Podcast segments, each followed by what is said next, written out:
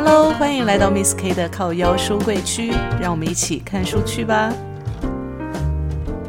Hello，我是 Carrie。我们今天要来读《假性亲密关系》这本书。什么是假性亲密关系呢？在我们的生活当中，通常会有以下的这几种场景，我们来对照看看有没有出现在我们的生活场景里面。第一种就是，明明我们应该是很亲密的两个人，但是不知道从什么时候开始，我们之间有越来越多无法探讨的话题，有越来越多不敢表达的情绪。我们会对朋友说，我们会对外人讲，甚至呢，我们会去询问专家，但是我们却无法对你说出口。这是第一种。第二种，无论你对我多么好，我都没有办法打从内心真正感受到爱跟亲密感。更多的时候，我是思考着并配合着给你你期待的反应。例如，我认为你可能期待我。看到你对我好的时候，我会表现出非常感激或者是非常开心的一种反应，所以我就会给你这种反应。但这样的关系呢，让我感觉我好像在工作一样，时间一久，我真的觉得好累哦。这是第二种状况。第三种状况就是，别人总是称赞我很贴心、很灵敏。然后非常的体贴，总是能够在别人开口之前呢，就知道他们想要什么或者是需要什么。但是你们不知道的是，我总是小心翼翼的避免说出任何可能出错的话。这是第三种。这以上的三种呢，都属于假性亲密关系的呈现方式。有没有常常出现在你的生活当中，或者是在我们自己身上就出现这样的状况呢？不论是在夫妻，或者是职场的同事之间，或者是呢好朋友之间，或者是亲人啊家人之间，有些话不能说，有些情绪不能表达，让我们原来可以更亲近的关系，就是因为要这样小心翼翼，所以就停止前进了。到最后，我们常常会觉得很疲惫，而且会觉得没有人可以理解我们，而且感到很孤单。所以呢，很多人就会选择回避所有的关系。我们这次要来读的这本《假性亲密关系》哦，主要就是在探讨，明明应该是很亲密的两个人呢，怎么过着过着就成了最熟悉的陌生人，甚至呢会觉得对方已经不是我们当时所认识的那个人了，成了最陌生的陌生人。这本书的作者是谁呢？他是一位中国的心理咨商师，他叫史秀雄。他目前呢是在多伦多大学社会工作硕士，而且呢他专注在青年的情感、个人的成长以及心理健康上面的一个专业的一个咨商。好，那这本书到底在写一些什么呢？我相信，其实我们在市面上，我们都会看到很多书在探讨这种两性关系，或者是两人的一些呃亲密关系或婚姻关系哦，到底要怎么相处？那很多书都在探讨这种看似亲密，但是却貌合神离的一些这种状况啊。那我个人认为，如果说要理解什么叫做亲密关系，那为什么会产生这种假性亲密关系呢？我会先先建。建议各位来读这本史秀雄所写的这一本。假性亲密关系这本书呢，它会更容易的让我们去理解以及阅读，因为在这本书里面，作者用他个人的成长经验，然后结合他的那个专业的分析哦，来探讨假性亲密关系的形成的原因跟如何面对解决。好，所以我们来看哦，这个假性亲密关系。我们在看假性亲密关系之前呢，我们要先理解什么叫做亲密关系。你以为两个人时常相约喝咖啡，或者是他给你很甜蜜的告白，或者是他在你生日的当下送你生日礼物，让你非常的心花怒放，这个就叫做亲密关系吗？其实这不一定是亲密关系哦。我们来看哦，在这本书的一开始呢，他提供了二十个题目，让我们去测验我们是不是跟对方是有一个深度的亲密关系，包含了呃，这二十个题目是什么呢？例如。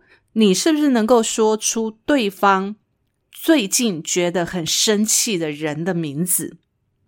可不可以？你脑中有冒出这个名字吗？或者是他题目里面有写说，呃，你是不是能够说出对方最富天赋以及最擅长的事情呢？或者是你能不能理解哦，对方他小时候遇到的让自己最紧张的事情？或者是你觉得对方能够了解你目前的感受吗？或对方能够了解你目前的压力吗？等等的，它总共有二十道题目。我会建议哦，各位，如果你有兴趣去看这本书的话呢，你真的可以在这二十道题目里面去测验看看，你跟对方的亲密程度到底在哪里。如果你能够回到十个以上的肯定的答案，那你们两个人的关系呢，肯定就是比较亲密的。好，从这些题目里面呢。我们就可以知道哦，真正的亲密呢，是由两个人关系的品质、情感的连结、沟通的深度，以及对彼此的理解和信任来决定的。那既然如此啊，为什么真爱会有作假的成分在呢？在这本书里面，他其实在探讨一个问题，就是我们自己。我们到底了不了解我们自己？所有的事情都是从我们自己出发的，所以在从我们自己出发，还分三个阶段。第一个，我们没有真正的了解自己，以至于呢，我们不了解自己的情绪从何而来，我们也不知道如何去形容自己的情绪反应，我们不理解自己真正要的是什么，所以我们常在感情的一刚开始呢，我们就走歪了，就是。就是要了不对自己的一个呃，不是我们自己要的一个情感的方式，但是我们也糊里糊涂的就进去了，以至于这个过程跟结果都不是自己要的。好，那到最后呢，我们当然就会觉得很痛苦啦。好，这是第一个不了解自己。第二个呢，其实除了不了解自己之外呢，我们对彼此也都不了解。很多人虽然在形式上面，就生活的形式上面，虽然非常的亲近哦，例如我们工作可能背景一样。然后家庭背景一样，可能学校一样，然后念的书啊、处的环境等等，可能都一样。然后呢，我们也非常的习惯彼此的存在，但是我们却不了解对方对于情感、性、金钱、生育、精神追求等等的问题的看法。很多人是糊里糊涂的就走进了婚姻，等到意识到他居然是这样一个人的时候，我们已经进退两难了。再来第三个，为什么真爱会有作假的成分在呢？除了不了解自己跟不了解对方以外，很多人的自身的心理问题是阻碍了亲密关系的发展。好，所以这整本书呢，就是从这三个论点下去去解决这些事情呢，告诉我们。怎么去理解自己？怎么去理解对方？更怎么去破除我们自身身心的一个问题的发展？他在这里面也写到了，要避免假性亲密关系的产生呢，必须要由自我理解出发，要拥有高品质的亲密关系。沟通是一件非常重要的关键哦。所以，当我们不理解自己的时候，我们就没有办法真实的去表达自己的情绪，那对方也就没有办法去接收到我们到底要什么了。好，所以很多人可能会想啊，我怎么可能不了解自己呢？我跟自己相处都这么多年了，诶，各位不要这么说，还真的很多人不了解自己哦。所以在书里面也写出来啦，为什么我们会对自己不了解呢？第一个，很多人对自我的情绪是缺少觉察跟思索的。的确，很多人他其实不太理解自己为什么会做这件事，或者说，呃，我当下的生气是为了什么？其实很少人会去在情绪产生的当下去理解自己为什么会产生这样的情绪。大多时候呢，通常我生气了，我就是责怪对方让我生气了。但是你有没有想过，为什么对方会让你生气呢？他让你生的是哪一门子的气？对不对？你要先搞清楚你为什么会对这件事情生气嘛？还有你想要做这件事情是为什么呢？这件事情是带给你什么样的感觉，以至于你想要去做这件事？其实我读到这边的时候啊，我就会想到，因为在过去的工作经验里面，我们常要做培训嘛。那在每次培训的时候，其实有一个很重要的一环哦，就是要去训练大家去说自己的生命故事。你知道生命故事它其实是不能套公版的。我知道市面上有很多老师会教，就是生命故事你该怎么说，就第一点说什么，第二点说什么。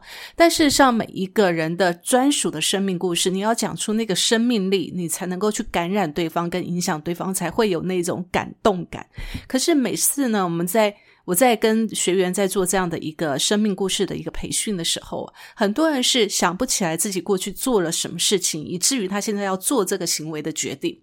所以每次在做这个培训的时候呢，我都会去陪着他们，去把他们过去的一些生命的一些历史轨迹给走一遍，然后把他们值得记录的、跟有可能会产生这些行为模式的这些情绪跟想法，把它挖出来，然后把它组成一个他专属的一个自己的生命故事。那很多人其实生命故事讲出来之后呢，是没有。感动力的，因为它里面是没有情绪在的，所以其实哦，很多人我在从这样子的一个过程当中呢，就发现，其实很多人呢，他是不会去回溯他自己曾经做过的事情，或者是在当下他的情绪是什么，然后去记住当时的情绪为什么会引起自己这样的一个喜怒哀乐的一个点。很多人是。是过了就忘了，可能因为生活的关系过于紧凑，所以其实很多时候呢，我们也会去忽略掉自己当下的那种情绪的发生跟跟消弭的状态。我觉得这也是不为过，但是呢，我觉得呃，在对自己的情绪缺少了察觉或思索的话呢，其实会让我们。更不了解自己，也让我们两个人在亲密关系当中呢，会产生很多的模糊地带。因为你很多时候你没有办法去交代自己的情绪的时候，你很可能就只会用表面的一个一个，比如说我现在很生气，但是我到底生气什么呢？有时候可能我生气是因为你没有尊重我，最后我可能只是想要你尊重我。那你做了哪些事没有尊重我，引起我生气呢？我可能说不出来，所以生气它只是一个表象，但内在的情绪的需求才是我们真正要表达的。好，所以如果我们对自己缺少了情绪，缺缺少了一个察觉跟思索的话呢，我们就可能造成两人亲密关系的一个阻碍哦。好，这是一个对自己很不理解的一个原因呢。再来，很多人不了解自己，是因为面对冲突的时候呢，很多人是用本能解决的，他缺少了寻求专业帮助的意识，一直到我们彼此都伤痕累累分开了，都还不清楚自己当下到底为什么会这样子啊。像我刚才所讲的，就是很多人他在。人生的过程当中呢，他很多都是可能就是当下就过去了，所以你要寻求专业的帮助，就好比当时我在帮助很多的学员去挖掘他自己的生命的故事的时候，他才会意识到说，哦，原来我当时做过了那件事情。而且呢，可能可以用其他的方式去解决，而不是当下直接就爆发出来，或者当下闷不吭声的就过去了。所以很多人他是用本能来面对生活的。那用本能，所谓的本能是什么呢？所谓的本能就是你你从小到大，你遇到事情的时候，你学到的一种保护的机制。例如在书中啊，这个作者就提到了爱无能这件事情。爱无能呢，就是一种自我保护机制的结果。我们明明想要爱，却没有办法爱；明明渴望爱，但是却不敢爱。所以这些都是爱无能的一种反应呢。那作者呢，在书中也举出自己的例子啊，去说明这个整个爱无能的一个状况。他说到自己呢，在每次哦，都会被他的另外一半指出他在情感当中保持距离，就是他每次谈恋爱的时候呢，对方都会说你感觉在情感当中，就在这段感情当中是很冷漠的，而且你是跟我保持距离的。那但是他自己也有一个困扰，就是哦，每次对方为他做了一个很用心的举动，比如说织了毛衣给他啦，或者是帮他办了生日的 party，他其实他知道，他应该打从心里面的去。觉得很很感动，然后很感谢对方。可是呢，他却是用理智去思考，对方做这些事情是期待他有开心的举动，所以他就会迎合对方那个期待，所以就去扮演对方要的情绪。久而久之下来呢，他就感觉不到自己内心那种自然的喜悦跟那份爱，然后久了演久了，他也会觉得自己很累，然后很不耐烦，然后就会以为自己可能不爱了，所以就跟对方分开了，再投入另外感情。所以其实，在他接触了自己在做专业的心理咨商之后呢，他才发现这是一种爱无能的一种表现。那为什么会有爱无能的这种表现呢？那是因为他在小时候面对父母高压的情绪化的冲突的时候，所衍生出来的一种自我保护机制。他总是让自己去压抑自己的情绪，而且呢拒绝感受，因为这样子他才能够保护自己不被。父母的这些情绪所伤害，然后他也不想去对外讲，因为他觉得只要不讲就没事了，所以他都把这些情绪给压抑下来，当做看不见。也听不见，然后也不感受，然后也不去说，然后呢，本能的呢，就跟这些情绪保持距离，避免自己受伤害，所以这个就变成。演变了往后，他在面对亲密关系当中的一种本能的反应哦。所以其实呢，我觉得在这书里面哦，作者也提供了他很多自己的黑暗面。在这些黑暗面里面呢，我们都可以看到我们曾经的自己。我觉得这是这本书里面很吸引我的地方。那但是他在书里面也提醒了我们一点哦，就是不能把所有不理想的关系都归咎于假性亲密关系。为什么呢？就是你都已经很了解对方了。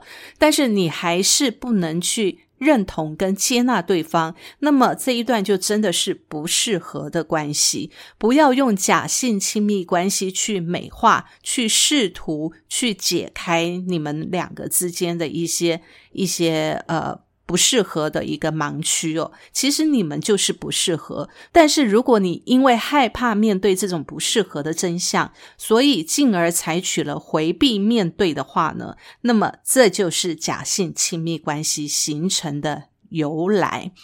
好，所以我们在理解了什么是假性亲密关系之后呢，我们就要来看怎么去找出这个原因呢，然后去解决它。在书里面呢，作者提出了三个解决的方向。第一个就是要先学会跟自己对话；第二个就是学会让自己与世界紧密的相连；第三个呢，就是学会正确的对待跟原生家庭之间的关系。好，我们先来看学会自己对话、跟自己对话的这一个部分呢。他告诉我们说，我们必须要在爱情当中呢，学会自省。我觉得这件事情非常非常的重要。我们常常看到两人关系会产生冲突，通常都是在互相指责对方，对不对？其实不只是两性关系哦，在人际关系当中也是这样子的。我们常常都会觉得对方做错了事情，然后他伤害了我，所以我们都会想到是对方做错了事。但是有没有想到，为什么我们会被伤害，或者是我们是不是也做了同等的事情，让他觉得他受伤，以至于他会有这样的事的举动对我们？我觉得这是一个很重要的关键哦。那他在这里面呢，在书中呢也提出了一个观念，我觉得我们可以去想一想哦，就是要了解自己在爱情当中，或者是亲密当中，或者是婚姻当中，要了解自己究竟是想要还是需要，是想要还是需要呢？如果不能厘清这两个界限，就很难在感情当中得到满足。例如，我想要对方对我很专一。这会让我感觉他很重视我，所以事实上我需要的是尊重。但是如果我们没有了解自己需要的是尊重，我们就没有办法把尊重这样的需求很真实的去告诉对方，对方他也接收不到，他只能接收到说我们要求他专一，那这时候他就会感觉到我们在限制他，甚至怀疑他。我们呢，所能付出的就是越来越多的控制欲跟限制，这会让他很不舒服，也会让对方呢越来越逃避。所以，学会去厘清自己真实的那个呃需求，然后把这个真实的需求告诉对方，有助于对方呢可以做出符合我们需要的动作，这样子可以去加深我们两人之间的亲密关系。好，那所以要怎么去有效的跟自己对话呢？这也是有方式的哦。他在里面就提到了，第一个，你可以去理解跟反思，去好好面对自己的情绪。你可以把一张纸拿出来，把它分成左右两边，然后呢，在左边呢列举一些容易触发自己焦虑或者是。生气的一些场景，然后在这些场景里面的情绪是什么，把它写下来。那右边呢就可以列举哦，你认为最好能够解决这些焦虑的或者是生气的这些情绪的一些行为模式。好，这是第一个。那第二个呢，就是把这样子理出来的一些理解跟反思的一些动作、跟场景、跟情绪，你可以去跟对方沟通，然后呢，去让对方理解说，当他做了什么样的行为，或者是我在什么样的场景里面，我会产生什么样的情绪。那我期望呢，我们彼此可以在面对这样的一个状况的时候，我们可以用什么样的方式去安抚对方，或者是让对方可以去呃。面对自己的情绪，或者是我们过去曾经做过什么样的一个行为，是阻碍我们两个之间更好的互动的发展的。好，这个是要我们跟对方去讨论的。讨论完了之后呢，我们就一定要进行第三步，就是去尝试跟改进了，把所有的计划去付诸行动。当对方有让你不好的情绪在产生的时候呢，你记得要去告诉对方，而不是闷不吭声哦。所以在这里面，我觉得我很欣赏一句话，就是没有对的人，只有对的关系。各位有没有发现，这跟我们之前所接受到的讯息其实是不太一样的？过去我们常会讲要找到对的人，对不对？所以我们就会列了很多条件，我们要他有钱，我们要他的呃念到什么样的学历，我们需要他有几栋房子，然后可能要有什么车，或者是他长相要又高又帅，要一百八以上。好，其实呢。告诉各位，你的条件再好，但是如果你没有对的关系的话，你们两个人终究会走向分开的一条路。所以呢，没有对的人，只有对的关系哦。好，再来第二个，怎么去解决假性亲密这个关系呢？怎么让自己可以更理解呢？就是让自己跟这个世界紧密的相连。为什么呢？因为人跟人之间啊，其实是要靠情感去产生共鸣的嘛。有时候我们会觉得我们很难理解对方。那是因为我们过于注重我们所熟悉的、认同的观点，我们用我们自己的角度去看对方，以至于我们没有办法去理解对方，所以呢就没有办法跟对方产生了亲密的相连。所以他在这边呢，与世界让自己跟世界紧密相连，最主要在讲的一个就是共情的跟同理的一个观点哦。这也是在我们这个认知神经科学里面有发现的。其实我们大脑当中呢存在着镜像神经元，这些镜像神经元呢，会在我们哭泣的时候去看到对方哭泣，我们就会产生同样的触发反应。这样的一个同理心跟共情能力呢，会让我们在跟对方相处的时候呢，会产生更多的亲密的。感觉有人会讲啦，我可能本来就很内向，那我没有办法去接触这些人，我是不是就没有办法去触动我这样子的共情能力呢？其实是有办法的。如果你本身是很害羞、很内向的人呢，其实你可以从搜集资讯开始，去接触外界，让自己的这个。呃，认知神经就是那个呃镜像神经元呢，可以更发达一点，然后让自己的镜像神经元可以搜集纳入更多的一些情绪情绪的一些元素，就不会去那么的匮乏了。好，所以这个是让自己呢去跟自己还有世界。做紧密的相连，最后呢，我们要学会正确的对待跟原生家庭的关系哦。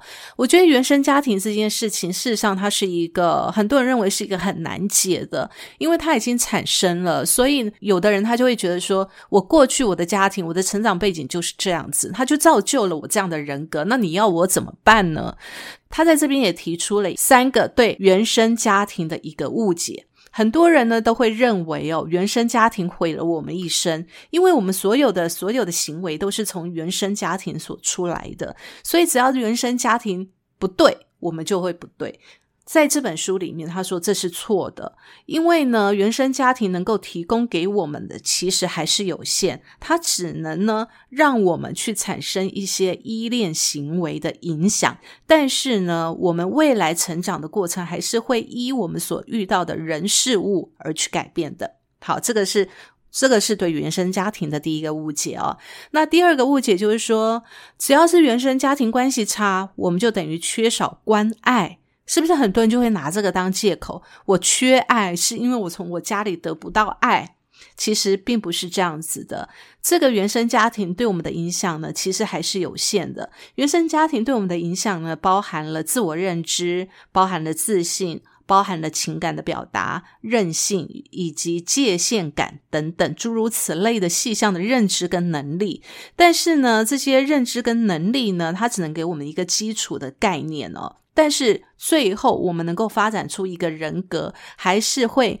呃，根据我们所处的环境以及人事物去做一个修正，那这也是一个原生家庭带给我们的一个好处，就是我们会去认知我们原生家庭缺少了什么，以至于在我们未来成长路上，我们可能就会去补足那些东西。好，这也是原生家庭的一个一个误解之一。再来第三个哦，我们对原生家庭的一个误解就是以为原生家庭本来就应该是美满的，而且呢，让我们具备安全型的人格。其实这是一个过于理想化的概念。事实上，我们都知道，生活本来就是。就不是百分百的美满嘛？生活本来就是有残缺的，所以这个世界才会是这么这么缤纷、这么有趣，对不对？所以呢，其实以上所说的这三个，就是我们对原生家庭的一个误解。我觉得这本书里面呢，从我们自身开始去理解自己，然后呢，去理解别人，以至于去理解这个世界，最需要的呢，就是你要有共情共感的这个能力，还要有。你要能够去感知你在这个一路上所走过的、遇到的一些人事物带给你的影响。那这些影响呢，你会产生什么样的一个反应哦？我觉得很棒的是，他在书里面建议你可以把你的人生当中呢分阶段。然后在每一个阶段里面去罗列出这些阶段发生的重要事件，然后去分析这些事件带给我们的一些认知跟想法上的成长跟变化，或者是影响。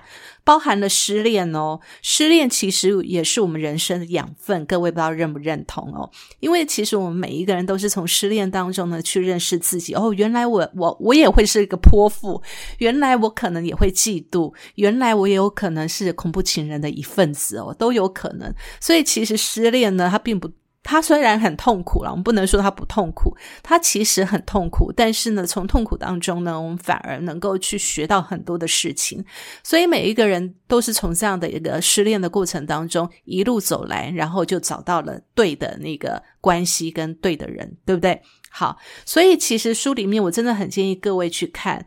那最后呢，我想要跟各位哦再分享几个我在书里面看到的观点哦。第一个，它就是。你在家里会锁上房门吗？